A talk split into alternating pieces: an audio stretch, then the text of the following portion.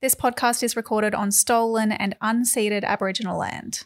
We acknowledge the First Nations and elders of this country and we join their calls for justice. Merry Christmas, everyone! Oh, ho, ho. I don't have a hat. You have a hat. A Did I ever tell you hat. that I used to dress up as a kid and help give out presents? And there was a local Santa guy who would who'd come in on a fire truck. I don't know how the fuck he pulled this out, but like for Wow. this local community in Horsham, came Yeah. in to deliver presents, and I used to dress up to help Santa deliver those presents. But of course, Oh, it wasn't like an elf or anything. I dressed up as like Zorro and stuff and Robin Hood. What? That doesn't make any sense. That's just confusing.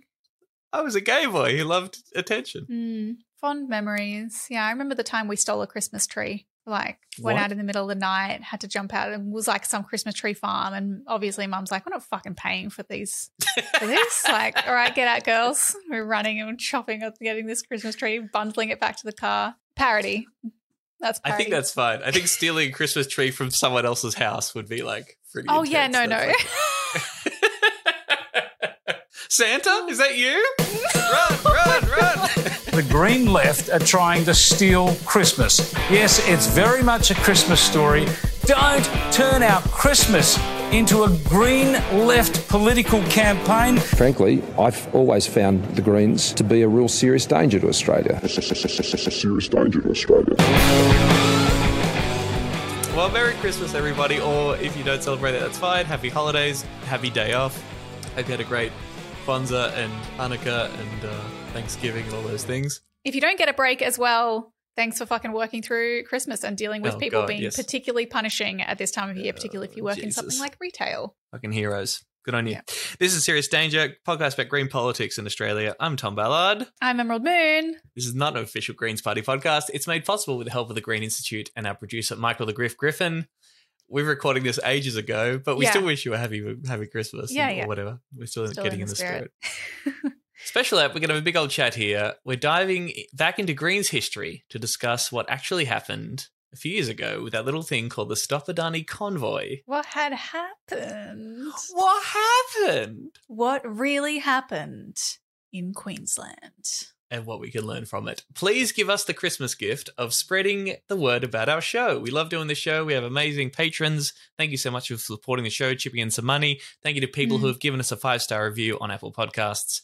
You can follow us on social media too, Serious Danger AU on Twitter if it still exists by the time. Well, yeah, when we're recording this, we don't know. Highly We probably won't be on Mastodon yet. just Instagram, YouTube, and TikTok. Yes, those ones. You can go to seriousdangerpod.com. You can email us anytime. Hello at seriousdangerpod.com. We love to hear from you. Send us your Christmas stories.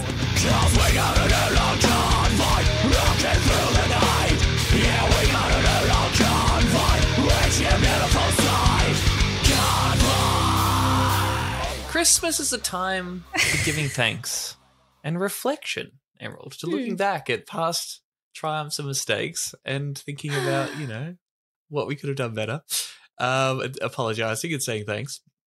And ever since we started this show, this like we had a big like brain dump doc of like all the ideas of things that we might want to Mm. cover, and this like came up to mind to me as something I really wanted to talk about. It briefly came up on our. John Kudelka uh, Patreon app that people might have heard when uh, on his you know excuse bingo the rusted on bingo he has one of the excuses for everything wrong with australian politics is that bob brown went to queensland Mm-hmm. and we talked about it then but i think that we have a i think there's value in going over exactly what happened in 2019 with the stop adani convoy the good the bad the ugly how it's played out since what we've learned from it and yeah what people who are passionate about the greens and climate politics in particular and just good politics might be interested in um, thinking about moving forward Yeah. So first off, what are your memories of this wonderful moment in Australian politics? because you were really involved. You were there. You were at the forefront of it all. Yeah, look, speaking of learning and growing, I I sent you I have shown Tom some embarrassing clips that I suppose we can probably share of me Yes. As a little bit this, is not that long ago. This is really kind of an a window into the trajectory of my politics developing. I think that my politics really developed over the last few years. And so, yes, I was running as a candidate in 2019 for the seat of Bowman back when Andrew Laming held that seat. Mhm. And And and I- sorry, just just check, remind. Did you win that election or not? I lost the election. Okay. I lost Right. the election, which is strange because, as I said, it was the climate election. So I don't know how I lost the climate election running for the climate party. yes. Should we play the clip? I'm here at the Stop Adani rally in Meanjin or Brisbane. Um, we're about to march to Adani headquarters and to demand that our politicians in the Liberal and the Labor parties in particular take real action on climate change and commit Adani. This is the climate election. This is the election where we send the Labor and Liberal parties a message that what they're giving us is not good enough. No amount of renewables or electric cars will mean shit if we let this Adani coal mine go ahead and if we keep burning coal. Well said. Well said, comrade. And that, my friends, is the moment we won. Wait, did we not? Record scratch. So is that is that at the event at Brisbane. when the when the convoy is coming through? Yes. Okay. So that's Okay. that's right. So they came up from what? They come from Canberra. So were they? No, from Hobart. Oh, from Hobart. Sorry. Yeah, I forget that it goes down even further. Yeah, yeah. Um, all right, and they came all the way up, and then yeah, when they passed through Brisbane, there were like five thousand people there. There's a massive rally in the city to kind of welcome them, and maybe we can even put in the clip as well. I've got this clip of Bob Brown and a bunch of these people like arriving with their signs and like walking through this kind of uh, this tunnel of supporters, and everyone's clapping and cheering and being like, "Hey, they're here! The convoy's here!" Hey, hey, move, move! Adani's mine And there was a bit of a rally. We, we marched to Adani headquarters. And then I think we like just sent them off and we were like, enjoy your trip. Tell Adani we said, fuck you. And we thought no more of it. yes. The problem solved. yeah. All right. Well, let, us just lay out a bit of the context here, I think. I mean, first of all, this is how the Bob Brown Foundation sums up what the Adani convoy was. In Okay. 2019, the Bob Brown Foundation led thousands of people on a 5,000 kilometer citizens convoy to stop Adani's monstrous coal mine and hmm. save planet Earth. Whoa. That's epic. a mass community action of defiance and hope. Mhm. Okay, so the Stop Adani, that campaign had been going since about 2016. According to their website, you know, they started getting active around Mm. 2016. Of course, the Adani Carmichael coal mine had been talked about in politics for quite a while at that point. It was sort of, Yeah. I think, hit the headlines 2015, 2016 kind of thing. Yeah. It was, you know, profoundly uh, unpopular, a massive carbon bomb. It was going to be Mhm. the biggest coal mine in the Southern Hemisphere. Something like that. Yeah. And the issue was that it would have opened up the Galilee Basin to Right. coal mining, which had never been explored before. Um, kind of these untapped reserves of coal at a moment when we should not be approving any new coal. And it kind of like laid the groundwork because if then, if Adani was able to put into place their infrastructure and get their approvals there, then people like Clive Palmer uh, could come in and follow suit. Right. And then also, as part of the campaign, was just sort of how fucking awful Adani is as a company, how dodgy they Yeah. are, how you know is it is it Guan, Guan Adani, the guy in charge of it, or the billionaire at top of it all? Gautam, is- I think. Gautam, excuse me. Um, a very dodgy fellow uh, for a range of reasons, and was no good. What is a st- so Stop Adani was a like a is a non-partisan campaign generally that makes up all these 70 community Yeah. groups that are non-aligned is that a fair summary of what it was I think like it's just its own like little community. And then there there were local chapters as well. So there would be, for example, like Stop Adani Indooroopilly, even like a suburb of Brisbane. Right. And is that generally grassroots stuff? Is Get Up sort of behind it or ACTU's kind of involved Mm. or that kind of. Oh, I don't actually know. I didn't. Right. I, I actually don't know. Could be. I didn't ever get the impression that they were, right. but it's possible. Okay. Who knows? Okay, so in April, May, in the lead up to the May election of 2019, uh, the Bob Brown Foundation leads this convoy. It started in Hobart, I think, traveled uh, to Devonport, went through Melbourne and Sydney, went through Brisbane, as you said, eventually to Clermont in Queensland. It's about. It's about that's about a 2,500 kilometer journey all up. But Clermont's about 160 kilometers away from the proposed site of where the Adani Carmichael coal mine was going to be. That's as far north as they went. They then headed back to Canberra for a big old rally with thousands of people with Paul Kelly and Richard Flanagan. Yeah. The estimates sort of really varied. There was a total of 700, I think, something like cars and motorbikes all up. It was led by five Wow. electric vehicles, of course Of course. obviously Bob Brown is Bob Brown, so he's you know the, the, the, a big figure of the Greens party, but also Richard Di Natale went up there. There was a very strong Hmm. correlation between, of course, the Greens and this particular convoy.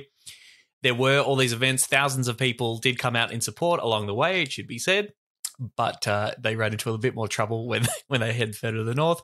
There were even some dancing flash mobs. I'm not sure. Were you Mhm. involved in any of those? Oh no, they didn't. I didn't learn the choreography, I guess. But I mean, uh, yeah, I don't know about dancing. I remember there was sort of like a singing flash mob in Right. in Brisbane. Just so moving, so moving. I mean, like I remember when I heard about this. I heard that this was happening, and it was like this is this really exciting action that is being organized as part of yeah, like Stop Adani, and it kind of sounded exciting and like a good idea at the time um, because we were like, well, we need to do something fucking big to stop this monstrous coal mine. Yeah. So then, you know, it was there was a reaction to this particular convoy, and while yeah, you would say there's plenty of uh, love and support. Again, nationally, we should keep in mind the national mood is very much opposed to uh, Adani going ahead, but of course there is substantial support for it from people who don't give a fuck about climate change, who think that coal is totally fine, and you know, more importantly, workers and particular communities in the Galilee Basin that, at the very least, believed and to a certain extent, you could say, you know, could reasonably expect employment prospects and stuff to come out of this massive mine being opened. Now, we know that Well, Adani regularly overstated exactly how many jobs are going to be one of the guaranteed, and we're very happy to automate as much as possible. There was Yeah. a Adani document saying we'll happily turn all these jobs into robots as soon as we can because we're all about maximizing profits, of course. But you know, at least the perception from some of these communities was was that the coal mine was going to bring jobs. Is that fair to say? Well, yeah, because they, when you say overstay, like they massively overstayed the jobs. Like, even, fuck, I wish I had the numbers in front of me, but I feel as though it was something like initially they're like, yeah, 5,000 jobs. And then just quietly, they'd be like, yeah, we're thinking around like 700 jobs. Like, it was that order of, you know, of magnitude that they were bringing it down by. And yet, it, yeah, it stuck. It stuck that that was the way that people were going to get jobs in in that area. I also have a strong memory, and this is where I do think Get Up was involved. Is that you know the Adani approval was was you know a little bit of an up, open question, or it looked like it was going to go ahead with the backing of the coalition. But certainly, Get Up, I think, was having a lot of wins, letting people know about the billion dollars of public money. Yes. To to create this this railway, right? Like like publicly Mhm. funded thing just to help out Adani to make this to to um, Mm. transport the coal that came out of the mine and and bring it to the to the port. Is that that's a big thing too, wasn't it? And I think actually, from a Queensland perspective, I vaguely remember. God, was that leading up to 2017 or 2019? But Mm. effectively, that the Stop Adani campaign had forced Labor into committing to scrap that public funding for for Yep. Adani, and so they went from kind of on the fence about that to being like, look, no public money for Adani, but we're still on the fence about whether it goes ahead if it stacks up environmentally and socially, blah blah blah. Cool. So, and I don't know if you know the answer to this, but is the convoy Bob Brown's idea that then gets Hmm. sort of tied up with Stop Adani? And obviously, people who are passionate about Stop Adani will get on board the convoy. But was it Bob Brown doing this convoy without necessarily getting endorsed by Stop Adani or it being an official Stop Adani event? Uh, it was a Bob Brown Foundation event for some Right. reason, but I got the impression that it was like to help Stop Adani, or you know, as part of Stop Adani. Right, as part of the campaign. Okay. Mm. So then, you know, once they head a bit further north than the the bloody Mexico of Brisbane and the southeast Queensland, where all the the state's wealth and resources and hippies go to, they go a little bit further north. They start going eh, getting into coal country and right wing politicians and Adani itself, and you know hmm. Unions and some workers and ordinary people start to come out against this convoy. They're not very happy about it at all. There were pro Adani protests. People like Pauline Hanson, Clive Palmer, Matt Canavan, George Christensen Yeah. were addressing these rallies. They were holding signs saying hashtag start Adani in green, which I thought was quite clever, So clever, yeah. and hashtag go Galilee. Let's open up the Galilee Basin. Let's open up to uh, to mining. Um, and you heard all these stories coming out about local people uh, who did not like the fact this convoy was coming through their town or what they stood for, ref- refusing them service, and were basically saying "fuck" all these people and these greenies coming up from the south, telling us Mm. what to do and uh, opposing this big mine that, for them at least, is going to mean a lot to them. When did you first start to get a sense that that was happening, or that something might have been going a bit not great with this this convoy? Oh, I couldn't tell you. It's kind of all a blur, to be honest. like, yeah, that's a that was a very turbulent time in my life.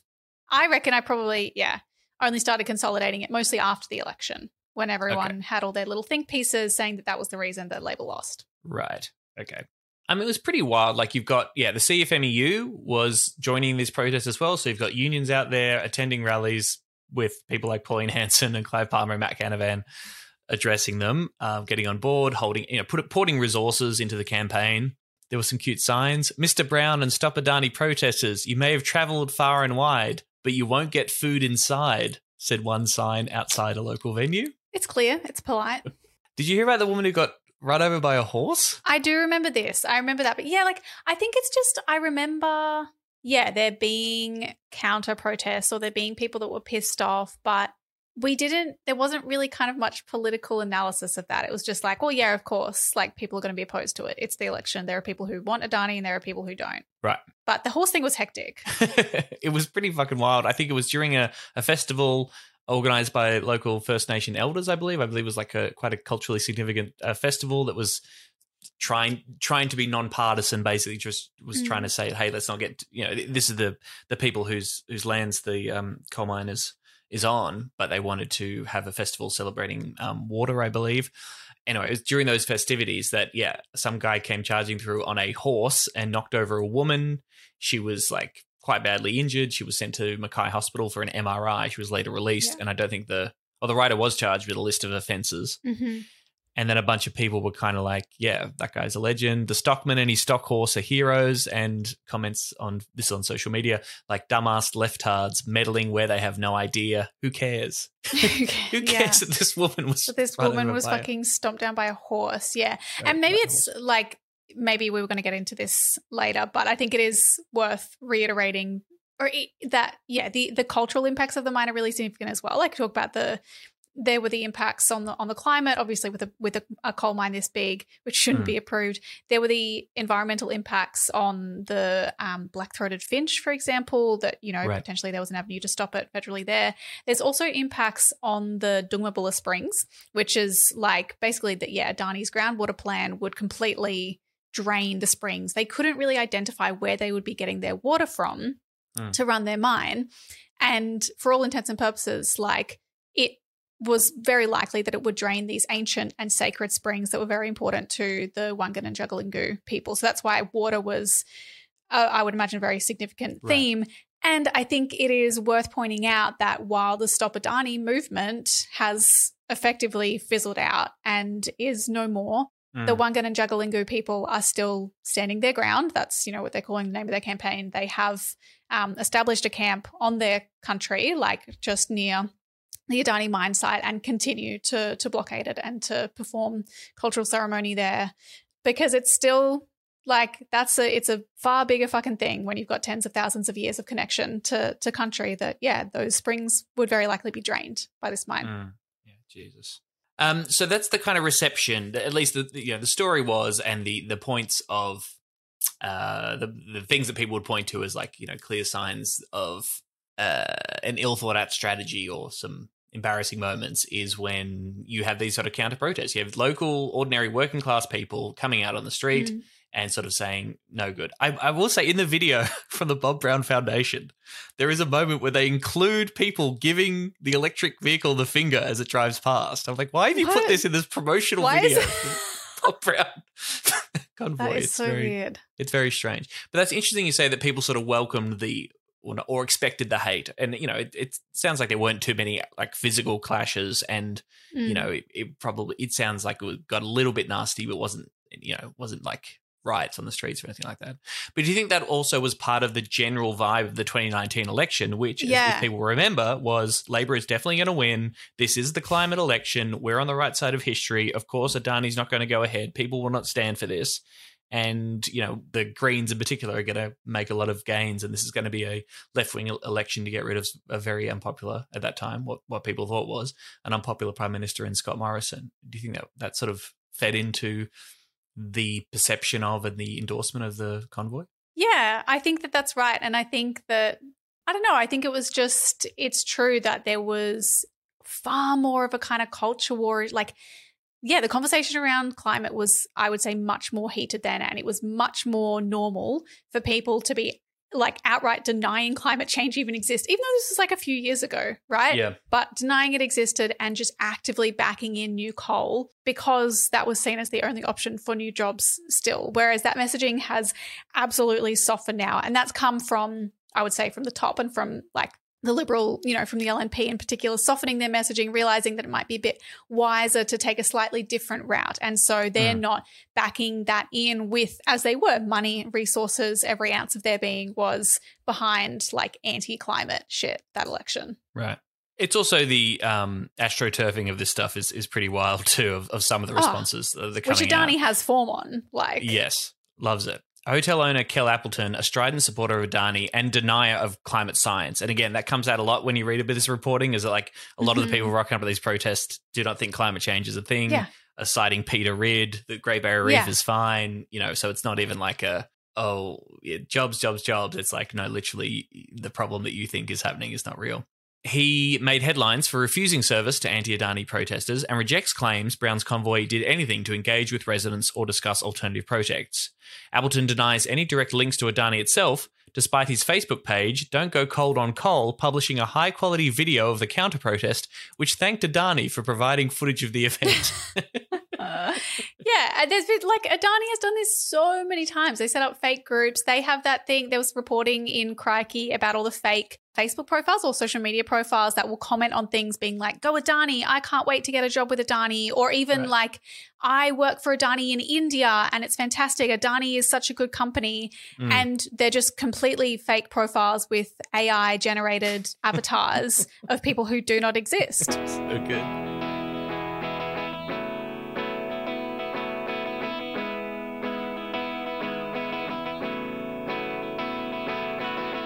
Okay, so that happens. So Bob Brown goes up there. There's a little bit of hoo ha. Uh, some people hate him. Some other people are supporting the convoy. Yeah, yeah, yeah. They go back to Canberra. They have a nice concert with Paul Kelly. We all like Paul Kelly. He's great. And then, hey, what do you know? Election happens, and it's the miracle. Scott Morrison has returned. Labor loses. Everybody cries. We all cry. The mine was approved days before election day. I didn't fucking realize. I remember that that the actual Was it? like approval came through. Is that Well, right? But that wasn't maybe that was one approval, but not the final one. Okay. Right. Yeah, because the final approval came from the Queensland government. Yeah, like in the following in the following weeks, it was like a week or two after the election. They were like, "We're fast tracking the approval of the Right. water management plan, which was the final approval that they needed."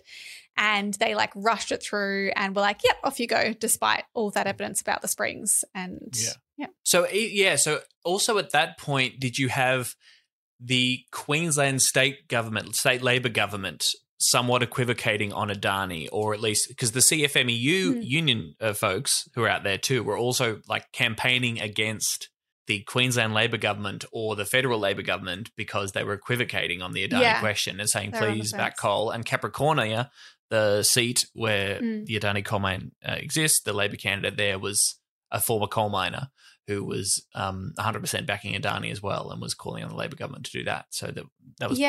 playing into it too.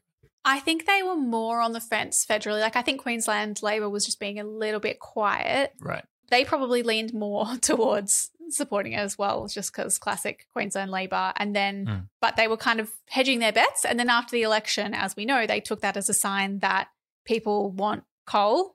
And they were like, okay, great, we'll give it to you anything you want. And they approved it. Okay, so what what can we say that the Stop Adani convoy did or didn't do? What did it achieve? How uh, how do we evaluate this particular move from the Bob Brown Foundation as part of the Stop Adani campaign? How do you feel about it now? Well, do you think that it impacted the election result? I don't know.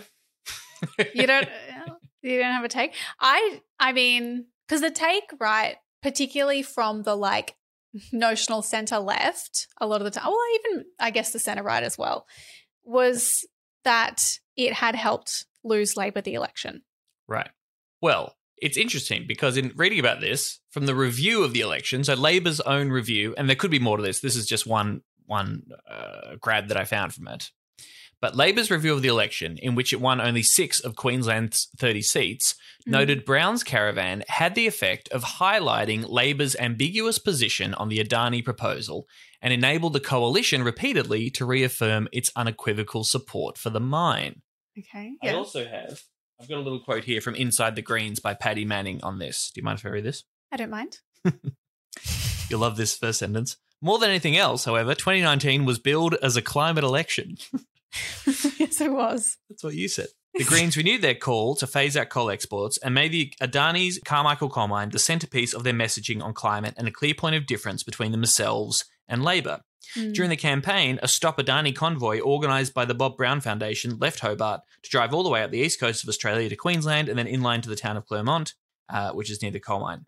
To address climate change, you've got to have a plan to address coal, Richard Di Natale said, and that's why I'm joining the Adani convoy in a few days' time. The debate about the Stopadani convoy and the coalition's scramble to finalise outstanding approvals before going into caretaker mode would have a decisive impact on the election, alienating regional Queensland voters, with the Murdoch press beating the story up every step of the way. Inside Labor, the Stopadani convoy was seen as a political stunt to boost the Greens' vote. Felicity Wade, a former campaigner for the Wilderness Society and the Labor Environmental Action Network, Old Lean, mm. says the Greens perpetuate conflict over the environment for electoral gain and draws a parallel between the convoy and the 2012 Tasmania Forest Agreement. I don't know much about that. Brown and Milne tried to kill the TFA with all their might, says Wade. Part of it is perfect over the good. Ding, ding, ding. But hmm. why is perfect over the good so important to them? Because Labor being crap and failing is essential to them keeping up their vote. And you see the Green vote collapse when the Tasmanian forest issue is no longer a hot political issue. Uh, so why doesn't Labor just not be crap then? Maybe that's the solution.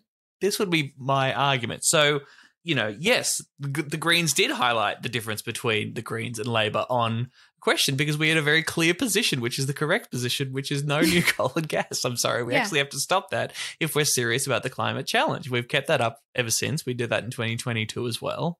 And I'm sorry if the convoy highlighted your shitty position on this Yeah. massive issue, but that is really up to you, my friends. And It truly is. I think that I think that looking shady on this and not taking a clear position. I remember having Bill. We had Bill Shorten on tonightly in 2018, and I remember asking him about Adani and saying, "When you say that you'll approve it if it stacks up environmentally, are you factoring in the climate impact of the mine that will Hmm. come out of it that will then be burnt?" And he could not give a straight answer on that Of very course basic not, question. Because yeah, because No. no. they were just talking about hiding behind our existing legal system around environmental approvals, which they know full well doesn't take account of emissions and climate impacts. Uh, and that's exactly what they did in Queensland government. They went ahead and fucking approved it, even though you know, yeah, there was that video I remember of Terri Butler, former member for Griffith.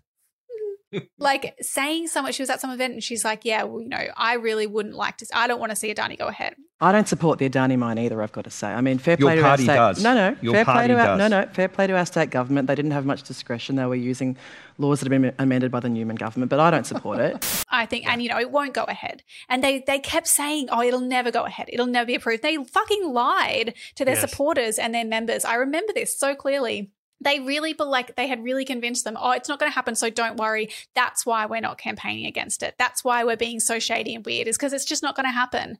And then they mm. fucking approved it. yeah. Like, For ideological reasons, Malcolm Turnbull is chained to this Adani project that doesn't bear any relationship to commercial reality. even if the convoy was cringe, even if they didn't consult or make an effort to actually sit down with locals and like bring them along with this, um, Mm. which arguably, yes, there was not not enough of that at that time. Even if all of that's true, you can't fucking blame that for the for you losing the election because you didn't have any fucking policies and any position you didn't give people in those towns any alternative vision any reason that they should vote for you Right.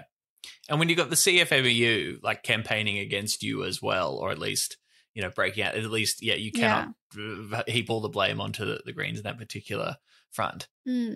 Electorally speaking, like just really specifically on the seat of uh, Capricornia, so you had a 13%, 13.7% swing against Labor in the seat, uh, 11% swing in the two party preferred to the LNP. Michelle Landry hung onto that, old um, Mhm. annals of history lady. There was a 17% swing towards One Nation in 2019 in that same vote, which, of course, you know, through preferences, all those votes will head back to the LNP, and a 0.1% swing towards the Greens, bring, bring us to 5%, There I you believe. go. In, See, in that's the thing. Because I mean, we maybe not for a little while, but obviously, um, like we've spoken on the Greens about this idea that Queensland is conservative and particularly is really conservative on environmental issues, and that's why Yeah. it was a really bad idea for for this convoy to happen to go into Queensland to bring Southerners into Queensland and even to talk about climate change in Queensland. And it, and it was Queensland's fault that Labor lost the federal election because they're so conservative and they didn't want to hear about climate change and and so they voted against Labor or something. And it's like, but yeah, they would never actually have looked at the Greens vote in Queensland, which went up. Like we had a Hmm. You know, we we re-elected Larissa. We had positive swings in, I would say, most seats across the state, from what I recall. And it's like, yeah, and the fact that we did literally in Capricornia have a positive swing indicates that no, it wasn't the activities of the Greens and it wasn't talking about climate change that turned people off. Yeah. And plus, Queensland is the only state that's ever elected a communist um, federal parliament, and we are not aggressive, a regressive state. And you know, do we need to do that again? Bring out the the like that illustration from that Sam Wallman illustration. Queensland, the oh, conservative state, a self reinforcing property. We've got that in the Queensland Green State Office because it's just bullshit. Conservation campaigner Bob Brown has dismissed suggestions his Stop a Adani convoy to Clermont in central Queensland cost Labor seats in the recent federal election. If only the Bob Brown Foundation was so powerful that it could determine governments, Mr. Brown said in Brisbane on Monday. If only. That's hogwash. However, I did note a 3% swing to the Greens, which oh. saved Larissa Waters' seat in this state, so we'll take some credit for the convoy doing that. Now, And I was just about to get, I was just about to say, however, when he said this, I was like, Yes. shut the fuck up, Mr. Brown. How fucking dare you? When we had like volunteers, members, supporters in Queensland working their fucking asses off to get Larissa reelected. Not like, no, you did not do that. Do not fucking take some, don't take any credit for that. That pissed me off. This is the left wing version of Trump saying, I shouldn't get any blame if we lose and I should get all the credit if we win. yeah. It's pretty amazing. Like, we didn't Like, oh, affect yeah. the election, except that we did yeah, re-elect the senator. Yeah, the one win that the Greens had, we did that. Yeah. No. What, what is your take on Bob Brown? I think we've like alluded to it on the show. We never actually like talked about it explicitly. I'd still like to talk to him on the show. That's my personal opinion. Maybe you don't agree. I don't know. But like, what's your general vibe on Mr. Brown?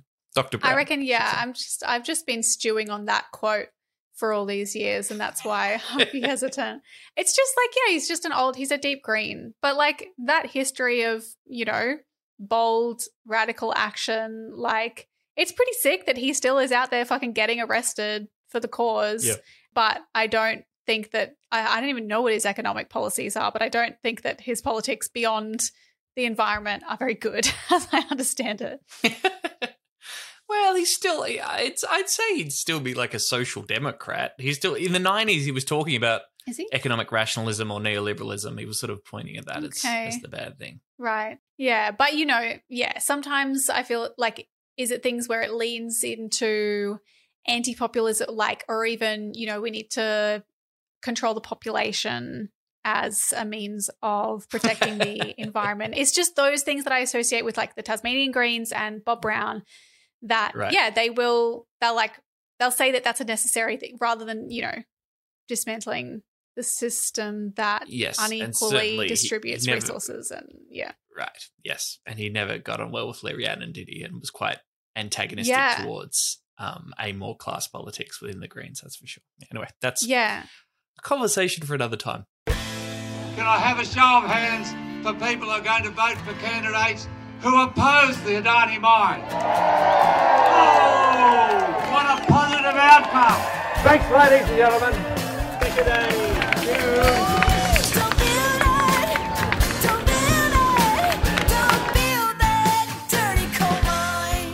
But we touched on some of the critiques there. I think you laid them out pretty clearly there. You know, if we can dismiss some of the terrible bad faith blaming on the convoy for being responsible for the for every every political defeat and doesn't really stack up once you look at the numbers in terms of the Greens and that convoy being solely responsible for Labor uh, losing those seats in Queensland. But you you mentioned, you know, okay, so what are the critiques? What are the things that didn't particularly work from there? The the perception of a bunch of Southerners overwhelmingly people would have assumed are people who live in the city perhaps or who live pretty relatively Mm. comfortable lifestyles who are materially secure coming to another part of the country potentially a place they've never been before in their entire lives and saying what should happen there and you know, with the very simple, bold message of "Stop Adani." Uh, there's no room in that slogan for, and also have a just transition and make a whole lot of new jobs and make sure everybody's materially secure with little to no consultation with the people in the local areas affected. Are those sort of the main points we'd say is where the Adani convoy was was not so great? Yeah, and I think that was the main critique of like even just the whole climate election thing. I think in Queensland, I remember when I was running as a candidate, the way that we would talk about climate at that time was about an alternative. It was, about a just transition, Mm. and yeah, the the services that we wanted to put in place in those communities, and and you know, a job guarantee and and that sort of thing as we transitioned out of coal and gas. And it's that thing where yeah, you basically to come in to a town and say, I want to take this thing away from you and Mm. not talk about what the replacement is. I think there's had to be a lot of work to like undo that and organizations like I don't know if you've heard of the Next Economy, for example, like there are organizations that have done a whole lot of work in recent years to, from the ground up, build relationships and trust with workers and unions and communities hmm. in you know particularly in regional queensland and hold you know months of, of forums and, and workshops and, and surveys and everything to bring communities along. And now we've got something like Gladstone, which has, you know, what is it the biggest coal port in the world, or one of one of the biggest coal ports um, in in the world? And Gladstone Regional Council just released like their just transition strategy. They released like a full long term climate transition plan to Mhm. get out of fossil fuels. So it's like that yeah, that that work really needed to be done, and I think that that was still being figured out, and the Stop Adani convoy didn't really do that at the time. Yeah, right. I will say, reading over this, and I think what you've said is all entirely accurate and, and totally fair enough. And politics isn't fair or whatever. But I, I did have moments where I was like, what I do think gets lost in these conversations is the fact that climate change does affect everyone. The climate crisis does affect everyone. Mm. So to the point in which you can say, oh, people from over there shouldn't come over here and tell us what happens here.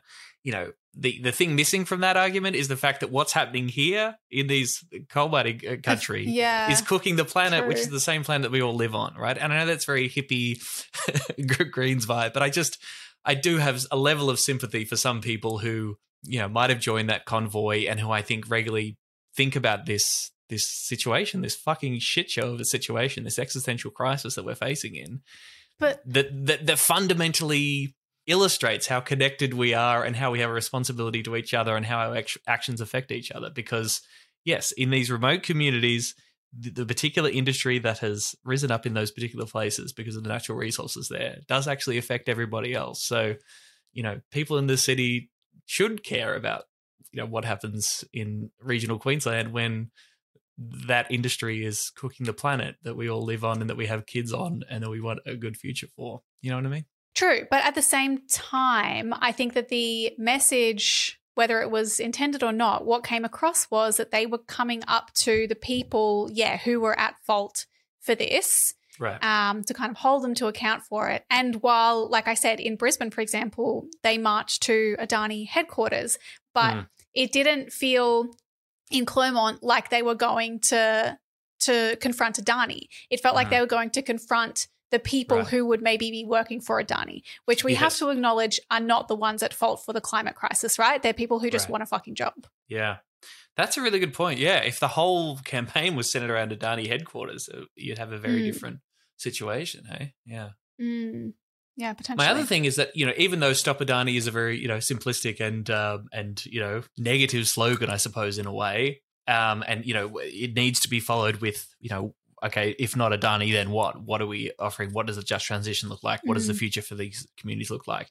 It's also just like like just stopping these projects is so fucking hard. I mean, look at how hard Stop Adani has worked, and we you know it didn't work, And right? The, the, the, the, man has Yeah. gone ahead, and I think of Scarborough now, right? Like the Scarborough Gas Project Yeah. that campaign is say no to Scarborough. Okay, and it's just Mhm. like again that doesn't that has to not happen because that's another fucking climate bomb that's just insane with the, the gas reserves they're going to pull out of that project. And yeah, I'm, I'm I'm sure there's lots of good things, positive messages that we can say. I think there's a Naomi Klein, you know, no is not enough or whatever. But it's like I, I have sympathy again for the perspective that says first things first. This thing cannot happen because Yeah. it will fully cook the planet. Yeah, I know, but it's like, yeah, but does that does that work? Like, does that work? does it Yeah, work right. in any way other than direct action as well? I mean, arguably, I think we should say that I don't think the Stop Adani campaign has been a total failure because they were forced to scale down their mine so significantly, like re- to a really massive extent, because they Mm. couldn't fucking yeah, like they couldn't get social license. No one wanted to deal with them. Insurers didn't want to insure them. It it made like it made their life much harder than it might have been if there was no protests. And I think sends sent a pretty clear message to anyone who wanted to open up a giant coal mine that it would not be easy for them. So that's worthwhile. I think it was 60 million, initially planned to produce 60 million tons of coal per year, and funding difficulties have resulted in downsizing to just 10 million tons per year. Now, ten million Yeah. tons, still real bad, but uh, a lot less than still 60. So that's good. Deep in the heart of the forest, there is a magical world.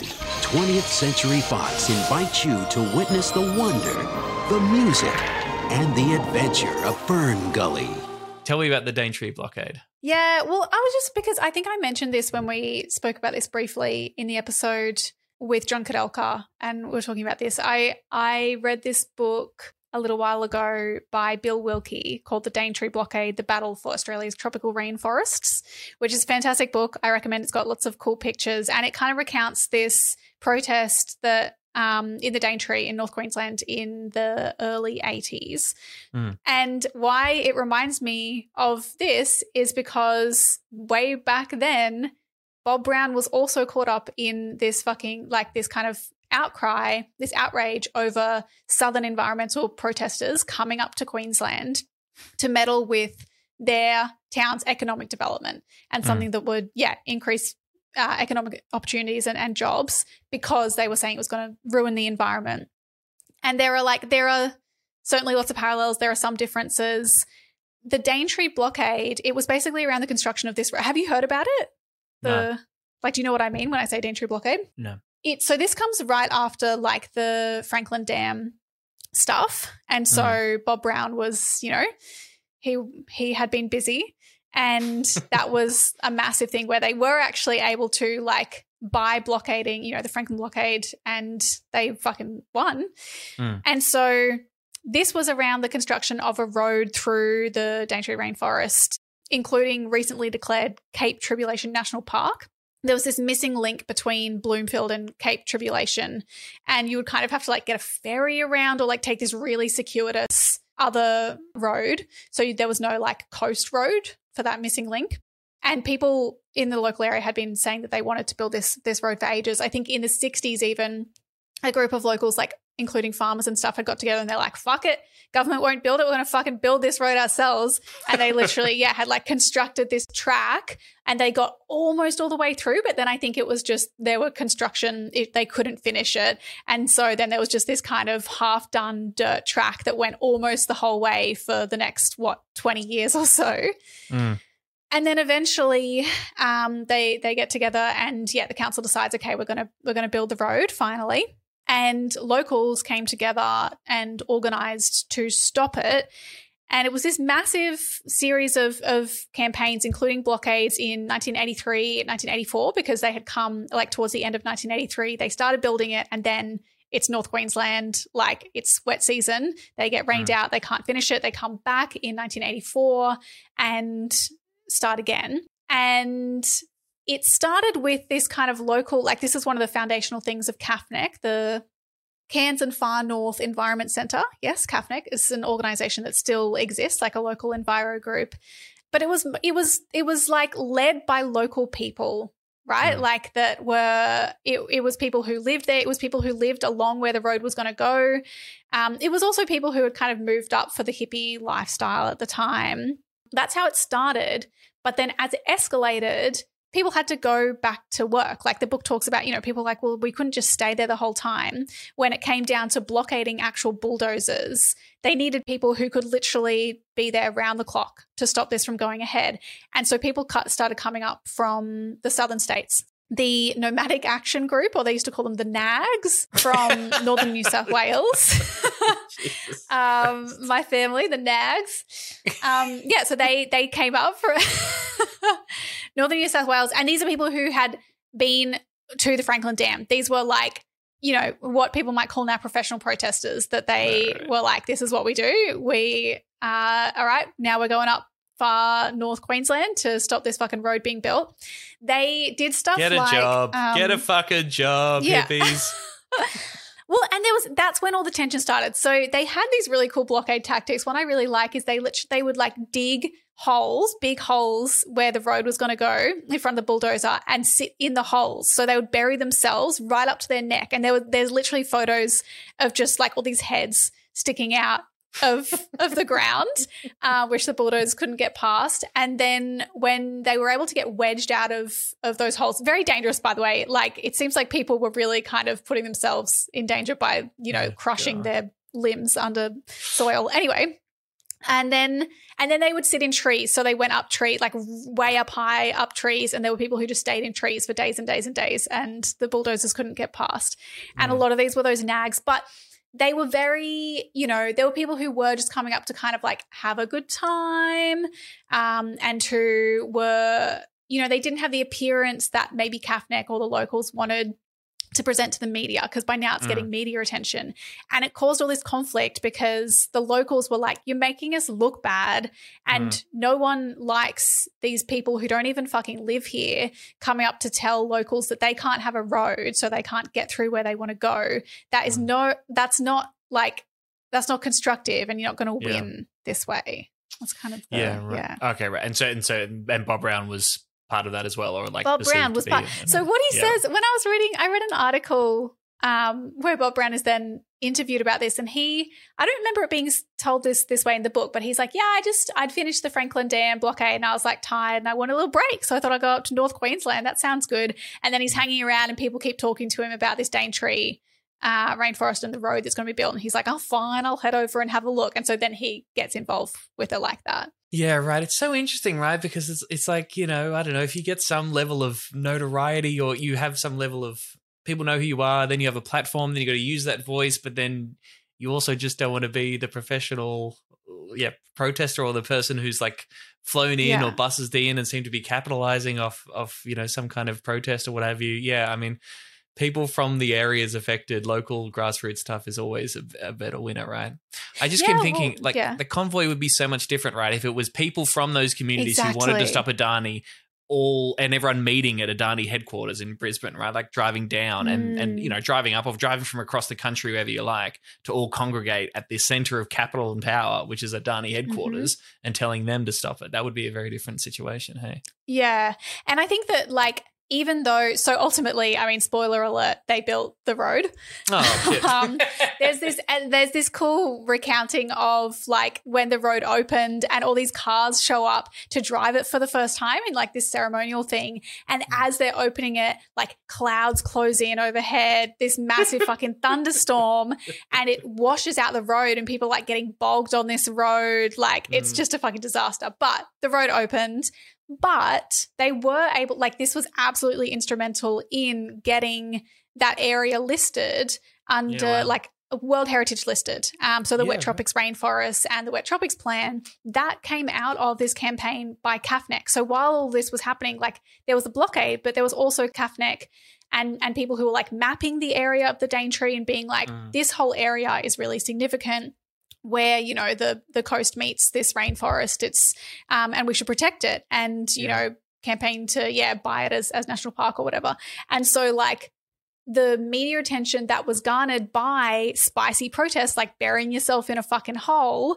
or Right. sitting in a tree or whatever these people were doing Mm. that was what got media crew there who then started looking at this area and being like damn this is a pretty beautiful rainforest like maybe we should protect this so Yes. in a way yeah like. Yeah. again, you could argue Stop Adani Convoy raised, like, got a whole lot of media attention about climate and climate as an issue. And I don't know, I think some people would maybe argue that it then it went the other way and people were like, oh, these guys are fuckwits, climate is not a good issue. But I don't know, like in, in the general trend of things, it seems to be part of a movement towards a general acceptance that we need to do something about fucking climate. Yeah, look, and my default is just anyone who's doing this shit is doing great stuff, even if it's a bit Yeah. messy or sometimes a little bit cringe or whatever. It's like fucking hell, man. Putting yourself in the line when when you could be doing anything else, I think is Yeah. very admirable. and also when I hear people say like, "Oh, I used to care about climate change," that I saw an annoying person do a dumb protest, I'm like, okay, how committed were you to this to this cause exactly? No. That that's enough to discourage you from doing stuff. Now, Yeah. having said that, and I know we've talked a lot about like Extinction Rebellion and and um, Blockade Australia on the show, and you know the politics around these different kinds of protests, but we didn't touch on it in the show. You know those protests recently with putting soup on famous works Mm. of art. And one particularly bad one, which was Extinction Rebellion pouring out milk in supermarkets, like just like pouring them on directly onto the ground and filming Yeah. themselves. And I think there was some good critiques of that, saying this is a a environmental politics without a class awareness. Right? Like, Yes. who the fuck do you think is going to have to clean all that shit up in the on the Yeah. floor of the supermarket? Those people are not your enemy. They're just being pissed off in their shitty job because of your little environmental protest. That's that's bad stuff. Well, I mean, again, though, like, yeah, arguably it's the same thing about, well, should the Stop Adani convoy have just gone straight to Adani? Mm. Should they be going to the, if they were, pro- what were they protesting against, like agricultural emissions or something? Is that the, you know, we should stop drinking milk, farming cows, I assume? Well, like, I don't know, go to the government, go to the corporations who are doing massive fucking factory farming because I think that's yeah that's one of the admirable things about the Daintree blockade and blockades like that and direct action that I support is you're literally you're in front of the the bulldozer and like the bulldozer operator sure they're also it's not their fault necessarily but Yep. they're not going to not get paid just because you're standing in front of the bulldozer but you are going to inconvenience the council that's trying to build this because they're the decision maker And man, there are stories of like those kind of workers being convinced, right? Like there's the like you know someone whose job it was to bulldoze shit, actually having their mind change and like joining the protest essentially and saying, Mm. "Look, I'm not going to do this because I've talked to these people, I've seen how committed they are," Mhm. and that's a level of class solidarity in, in the cause. Of the that's true That's also yeah pretty exciting. yeah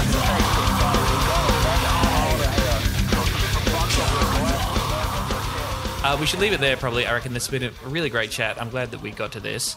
Um, the good people at Flood Media, which is, again, a leftist Brisbane media outfit, Max Chandler Mather, a bunch of other Greens friends are involved. They did an episode on the Adani convoy a few years ago talking to Mick Jones, who lives in Capricornia. He was the Greens candidate in 2022.